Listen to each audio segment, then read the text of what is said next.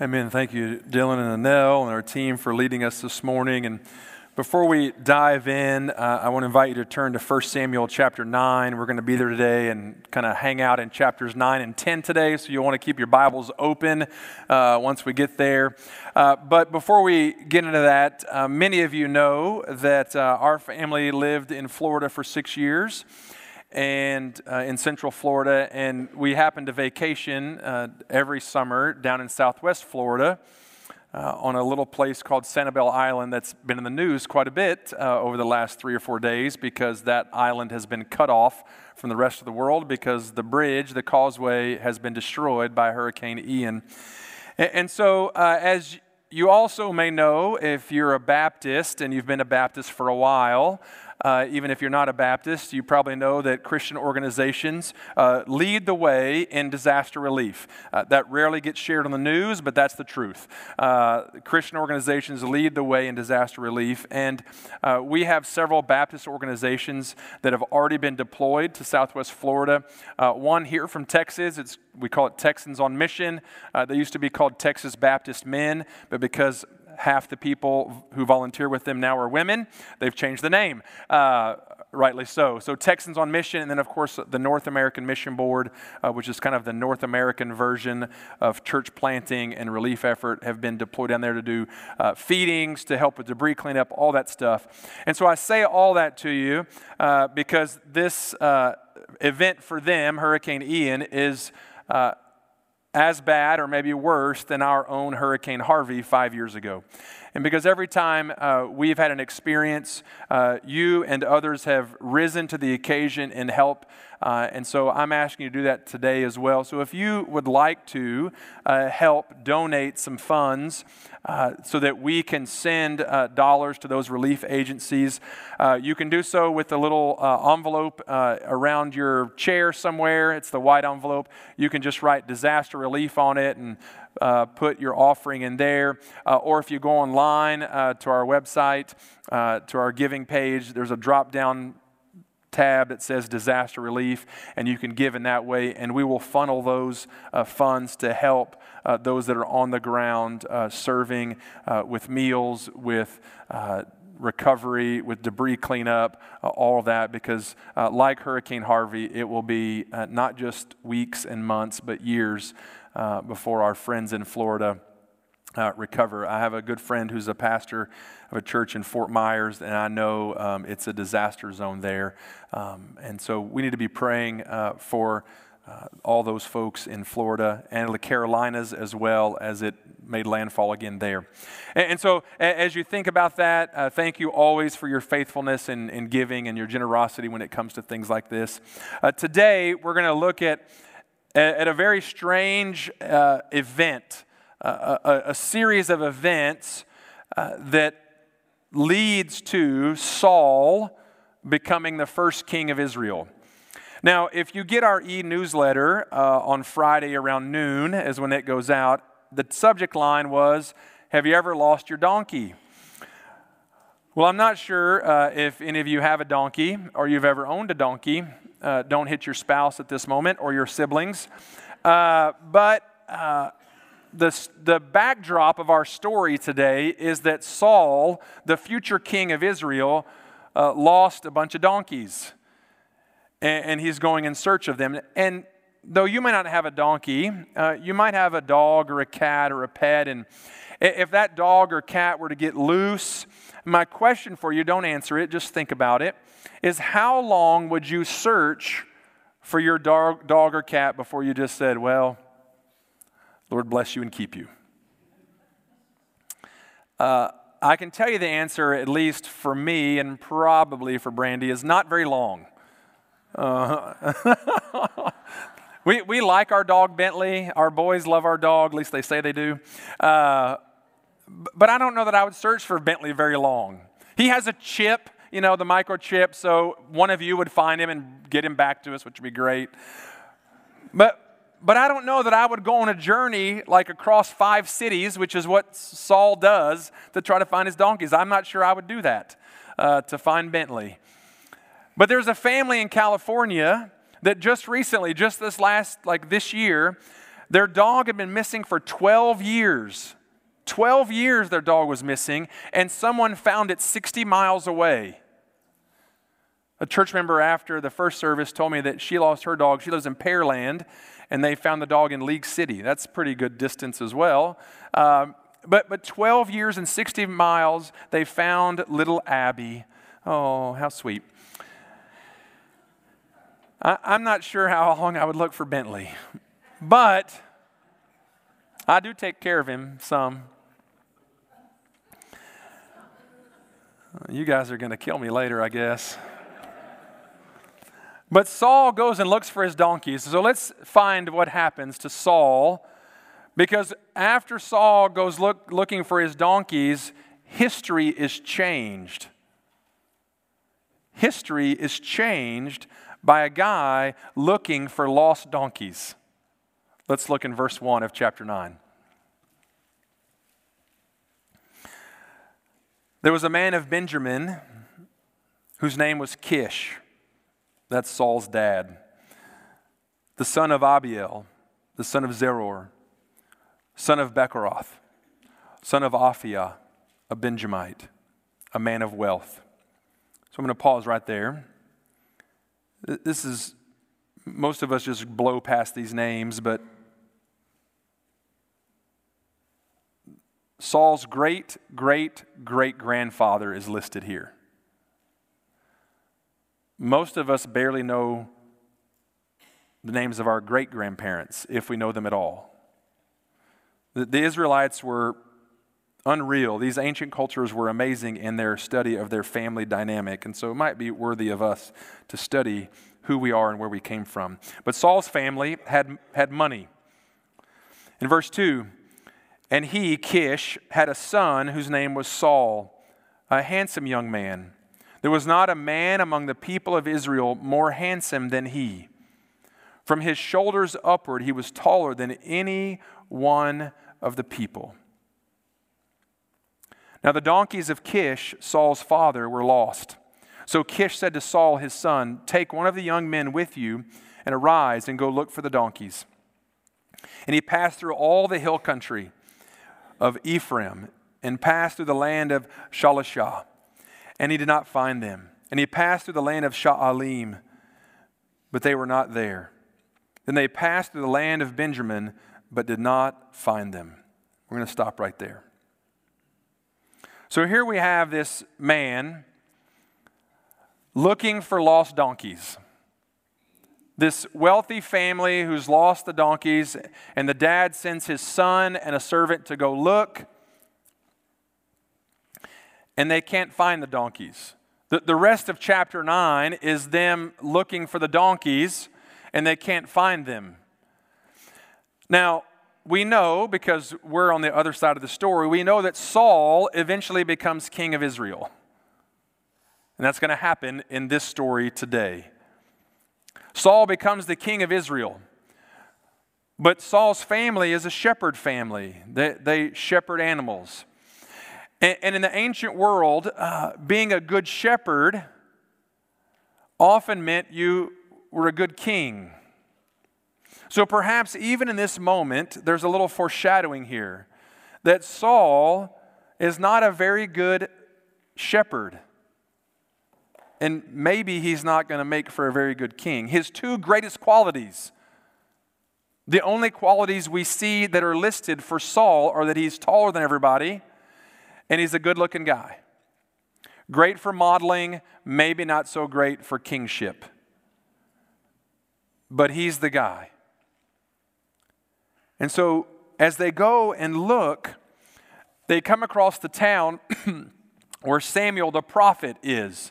And so the servant says, Saul, maybe we should go ask the prophet. Maybe he can help us find our donkeys. If you lose your dog or your cat, please don't come to me. I cannot help you, as mentioned earlier in the sermon. I probably can't help you. I'll put a poster up for you. But maybe we can get Samuel to help us find the donkey, but we don't have anything. They've been searching and searching and searching. They're out of bread. They have only a quarter shekel of silver. They've got a small amount of money, no food. What are we going to bring to this great prophet of God? Well, they show up, they meet Samuel. Samuel happens to be in the middle of sort of participating in worship for the nation. And God speaks to him. God speaks to Samuel, the prophet, the same time Saul and his servant are coming into town. And God tells Samuel, this man, Saul, he is my chosen, anointed one for king. He's the guy. He's the man. He will be the king of Israel. He is my choice. And so Samuel and Saul meet. And in that meeting, Samuel quickly assures Saul that the donkeys are found. Don't worry. They're okay. But the bigger news, Saul, is that you're God's anointed king to be. Now let's think about that conversation for a moment. Saul couldn't believe it, number one, because he's a Benjamite, the smallest tribe of Israel. And he's from the smallest clan in the smallest tribe. He's kind of like a nobody in his mind. But you're the king. It would be as if those of you that are around my age or older, on a Saturday morning, there's a knock at your door. You're not quite dressed fully, kind of hair's not quite right. And you open the door and there's Ed McMahon with your Publisher's Clearinghouse lifetime supply of $25,000 a week. And you've just won the greatest lottery in the world of no doing of your own. Like it just happened. Or maybe this little random TikTok video you made went viral and now you're famous. Or your fantasy football team predicted to be last place wins. Like it's that kind of moment and even greater. And Saul doesn't know what to do. Like probably you wouldn't know what to do either.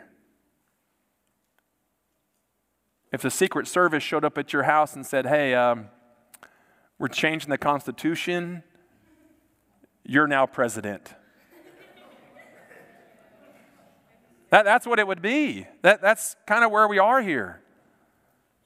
But in the moment, for us, it's kind of unimaginable that someone would come to our door and give us this amazing, unbelievable kind of honor. It would be hard for us to imagine. But here, this is a wonderful kind of God moment for Samuel and Saul. Because let's think back to the early pages of First Samuel. Eli was the prophet, this great man of God. But he had two terrible sons. They were the worst. And there's this young woman who doesn't have a child, and she prays that God would give her a child, and if he does, that she would devote him to the Lord, and that happens. That's Samuel. And so Samuel becomes the adopted son of Eli, who would be raised in the temple, who would do the things of the Lord, become a prophet of God. And now we fast forward decades and decades and decades. Samuel's an old man. We talked about that last week. He's an old man, and here he is now. He has two sons, and they're also worthless. And he has this now king-to-be Saul in his presence. That perhaps this is the opportunity for Saul to be the adopted son of Samuel, to be not just the king, but the prophet king, who would judge Israel in the right way, who would return Israel to the things of God. And so here we are in this moment, and before you think that old Saul is kind of like Samuel decades earlier, like a little kid or a child, no, Saul is a grown man, probably in his 40s, because we know a couple of chapters later that his son Jonathan, who happens to be David, King David's best friend, is already in military service. So Saul had to be somewhere between 40 and 50 years old, more than likely. And so this adult man now gets thrust into the spotlight. You're going to be king. Not yet, but you will be. And Saul's only qualifications are that he's tall and handsome. That's it. So it's a great reminder to us that God uses the likely and the least likely for his purpose. Outwardly, Saul might have been the right choice because the tall, good-looking people seem to have it a little easier sometimes. But he had no other credentials to lead people at all, and we're going to see that even more in a moment. But whether you think that you should be the chosen one or not, God can use you, no matter where you are, for his purposes.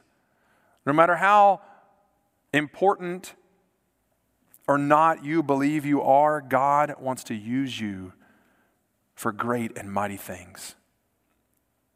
And so let's see what happens to Saul. Turn the page probably to the end of chapter 9 and look at verse 27 as we see the moment when God anoints Saul. Verse 27, it was time for Saul and his servant to leave. The donkeys are found. All the information has been given. Now it's time for Saul to go home. And as they were going down, verse 27 says, to the outskirts of the city, Samuel said to Saul, tell the servant to pass on before us. And when he has passed on, stop here yourself for a while, that I may make known to you the word of God. It's always good to pause and listen for God to speak to you. And then Samuel took a flask of oil and poured it on his head and kissed him and said, has not the Lord anointed you to be prince over his people Israel? And you shall reign over the people of the Lord, and you will save them from the hand of their surrounding enemies. And this shall be a sign to you that the Lord has anointed you to be prince over his heritage. When you depart from me today, you will meet two men by Rachel's tomb in the territory of Benjamin at Zelzah. And they will say to you, the donkeys that you went to seek are found, and now your father has ceased to care about the donkeys and is anxious about you, saying, what shall I do about my son? They're walking out of town. The donkeys are safe. Saul's been given this crazy news about, hey, you're going to be God's anointed king. And they get to the edge of town. Servant goes on. Saul and Samuel stop. And then all of a sudden, they're going to have a church service right here. This is like a holy moment right on the edge of town. Can you imagine driving out towards Alvin and just stopping at the softball fields and having a worship service right there? That's this moment.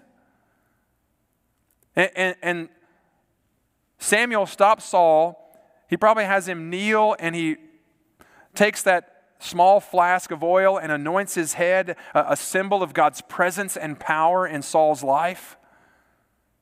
Set apart for duty and service to the king, not the earthly king, the heavenly king. This is a giant moment. It's a giant moment, a big moment. As you and I walk through life, I want to encourage you to pay attention to moments where God says, stop, wait, listen. Because those could be big moments. Big moments for you, big moments for your future. And this is the moment where God approves of Saul's leadership. And throughout chapter 10, there's three sort of God-ordained moments where Saul knows, hey, okay, Samuel tells him this is going to happen, and this is going to happen, and this is going to happen. The first one is you're going to meet these guys by Rachel's tomb, and they're going to tell you your dad's not worried about the donkeys, he's worried about you. That's the first of three. Like, this is happening. And after that moment, when Saul gets up and moves on, God's presence falls upon him. And as he walks into each of these moments, he speaks with truth like a prophet. God has changed his heart, the scripture says. His heart was changed so that he could speak like a prophet, so that he would be able to explain the truth, so that he would know exactly what to say and how to say it in the moment. So much so that the people were astonished. They couldn't believe, is this Saul? Is he now one of the prophets? They thought maybe he had been set aside as a prophet of God because God had spoken to him so clearly and that anointing had come on his life. He had risen to the occasion. God gives all of us those moments where we can rise to the occasion. Not by our strength, not by our eloquence, but by the power of God. So when you and I have surrendered ourselves to the presence of God, when we trust in his presence, and he is active in our life, people pay attention to us. They listen. When God is present in your life and is active in what you're doing and what you're saying, people will pay attention to you. They will listen. The entire community was astonished that Saul had this newfound power and truth. It's because God had anointed him, set him apart. And so don't ever forget that God always wants to work through you. And so how are others seeing God work through you? How are others seeing God work in your life? If they're not seeing it, then it's not their issue, it's our issue. That I need to recommit my life. I need to surrender again to the power of God in my life. And so Saul, now anointed sort of privately as king, and he experiences these unique encounters where the power of God is on him. Now it's time for him to publicly be declared king. Like, I know all of you just love being in the spotlight, and you would love to just stand up here and speak as well. Like, you love public speaking. That's everyone's dream, I know, is to speak publicly and to be recognized and to do all that. Like, I know everyone loves that. And that's about what Saul is going to experience. And so let's see how Saul responds to his public moment, to the moment where he is going to be announced as the king of Israel. Look at verse 17 of chapter 10. Now Samuel, this is again the prophet, he calls the people together to Mizpah. And he said to the people, "Thus says the Lord God of Israel, I brought up Israel out of Egypt, and I delivered you from the hand of the Egyptians and from the hand of all the kingdoms that were oppressing you. But today you have rejected your God, who saves you from all your calamities and your distresses. And you have said to him, 'Set a king over us.' Now therefore present yourselves before the Lord by your tribes and by your thousands." I want to stop just right there for a second. Samuel gathers everybody up, the whole nation. Everybody. And in two sentences, he gives the history of Israel. God has delivered you time and time again. And time again, you've rejected him. That's the history of Israel. And might I add, that's the history of your life and my life when it comes to our relationship with Jesus Christ. That he's rescued us, he saved us from our sin. He saved us from an eternity separated from him, and over again, we say, "God, I got this, I don't need you." That's what Samuel tells the people of Israel. But no, we want a king. We want it our way. We want to be like everyone else. And so here it is. Samuel gives them the truth. They don't want the truth. Let me encourage you, be open to the truth all the time, even when it's not what you want to hear. Be open to the truth. And so he tells them that brief history of Israel, and then he comes back and he gets everybody together, but he's focused on one tribe, the tribe of Benjamin. And he brings all the tribes of Israel together, verse 20. The tribe of Benjamin was taken by Lot. He brought the tribe of Benjamin near by his clans, and the clans of the Matrites was taken by Lot. That's where Saul is from. And Saul, the son of Kish, was taken by Lot. Here's the fun part. But when they sought him, when they were going after Saul, they couldn't find him. So they inquired again of the Lord. So they're praying to God, where is Saul? Is there a man still to come? And the Lord answered them, behold, he has hidden himself among the baggage. Then they ran and took him from there. And when he stood among the people, he was taller than any of the people. He hadn't shrunk, which is good. And Samuel said to all the people, do you see him who the Lord has chosen? There is none like him among all people. And all the people shouted, long live the king.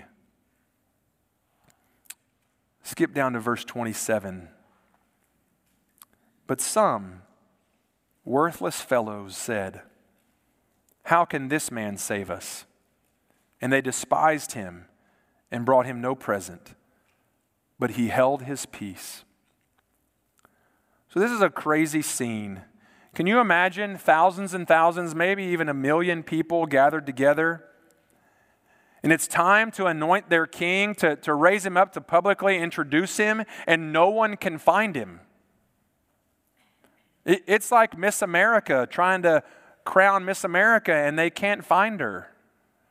Like the previous winner's holding the crown, and they're playing the song, and they got the bouquet of flowers, and nothing. Nothing. So much so that they pray. Have you ever been in a situation where you're praying for something that seems so kind of weird? Like, why am I praying for this? That's what they're praying. God, where is the king that you anointed? And God answers their prayer, which is even more crazy to me, that God would speak to the nation of Israel. Hey, check the luggage.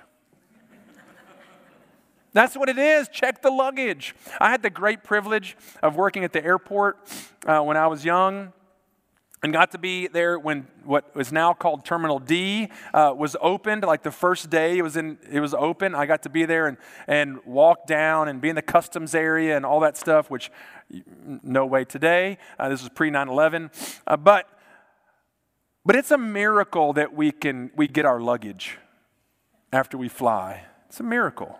It's a miracle. I imagine this scene here, like the luggage is just piled up in a corner and Saul is on the back, or maybe he tried to dig himself in and like, maybe they won't find me here. He's a giant of a man, like he's tall.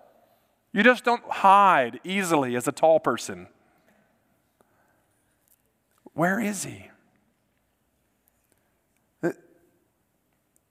There's some great truth for all of us in this little scene. It's just very weird. Maybe Saul didn't want to be king. He didn't want the pressure. He didn't want the publicity. He didn't want to take the leadership. He was afraid. Maybe he was a humble guy and just wanted to live the life of a shepherd. Maybe he knew he didn't have the qualities that he needed. Maybe he felt he was unworthy of being king.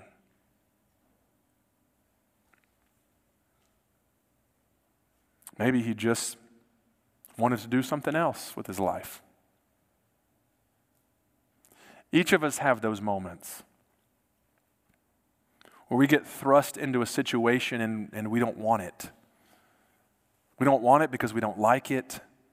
We don't want it because we don't think we're capable of carrying it out. We don't want it because we know we're not good enough, or we couldn't do it on our own, or we don't like the people involved. We all get thrust into these moments like Saul was thrust into. Maybe ultimately he knew he wasn't supposed to be king,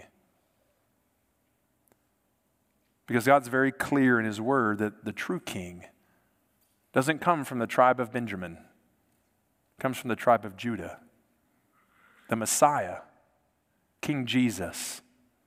He is the true king. But the people still celebrated him, most of them at least. Long live the king.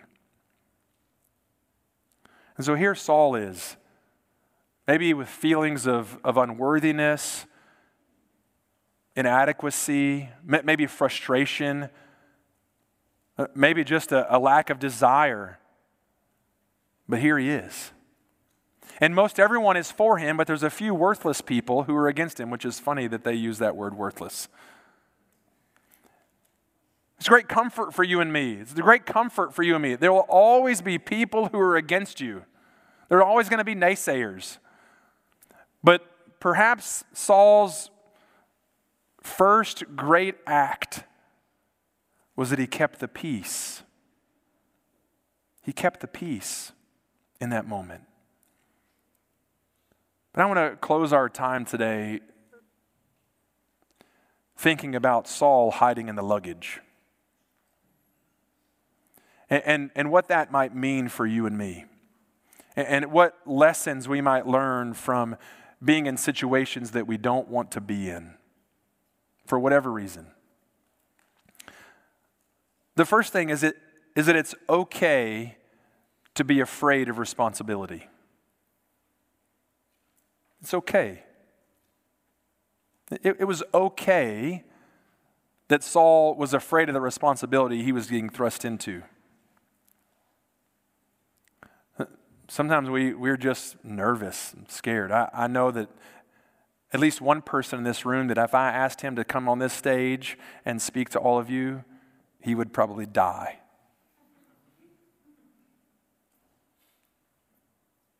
It's okay. It's okay to be afraid. But it's good. It's good to face your fears and to push through them. It's good to do that. Particularly when you know that God is with you. God was with Saul. God had been the one to anoint Saul. He is the one who would set him apart. And if you and I have a relationship with Jesus Christ, the true king, the one, the Messiah, the one who forgives our sin, and who calls us, you and me, a royal priesthood, then it's good to push through your fears because we have the King of Kings with us. And it's good to push through our fears and to see what God can do. It's okay to be afraid. It's good to push through your fears. But it's best to have a heart for God. And we learn that ultimately that's Saul's downfall. Not today, not in this moment, but later in his life. It's why we sang the songs we sang today about making room, about surrendering to the will of God, about saying, God, I want to surrender myself to you. I want to make room in my life for whatever you want to do, even if I'm afraid of that, even if I'm worried about that, even if I'm scared of that, even if I don't think that I'm ready for it, even if what's on the other side may not be good. I'm going to be open to it because I trust you. And I know that you're with me. But God, you have to change my heart. And the first step of that heart's change is to trust in Jesus Christ. To make him, to ask him to be your Savior, the one who forgives you of sin, the one who rescues you from, as the scripture hears, all calamity, not just today. And that doesn't mean bad stuff that's happening to you, that all of a sudden life is peaches and cream. No. Rescues me from the sin that I commit, the destruction that I've created for my life that's going to lead to death and separation from him forever. That's the first step, is to open my heart to receive forgiveness through Jesus Christ. And then to have a heart of faith surrendered to him each and every day. Even though we don't understand it, even though Saul didn't understand what all this meant, him being king, but to surrender ourselves to that, to ask God to change our hearts daily, moment by moment, so that we could see through any of those situations, any of those things that we don't want to face or we're having trouble facing because of our own fear, because of the circumstance, because of whatever. If my heart is tuned to God, I can trust that he'll see me through. That's my prayer for us. We have a heart surrendered to God. Will you pray with me?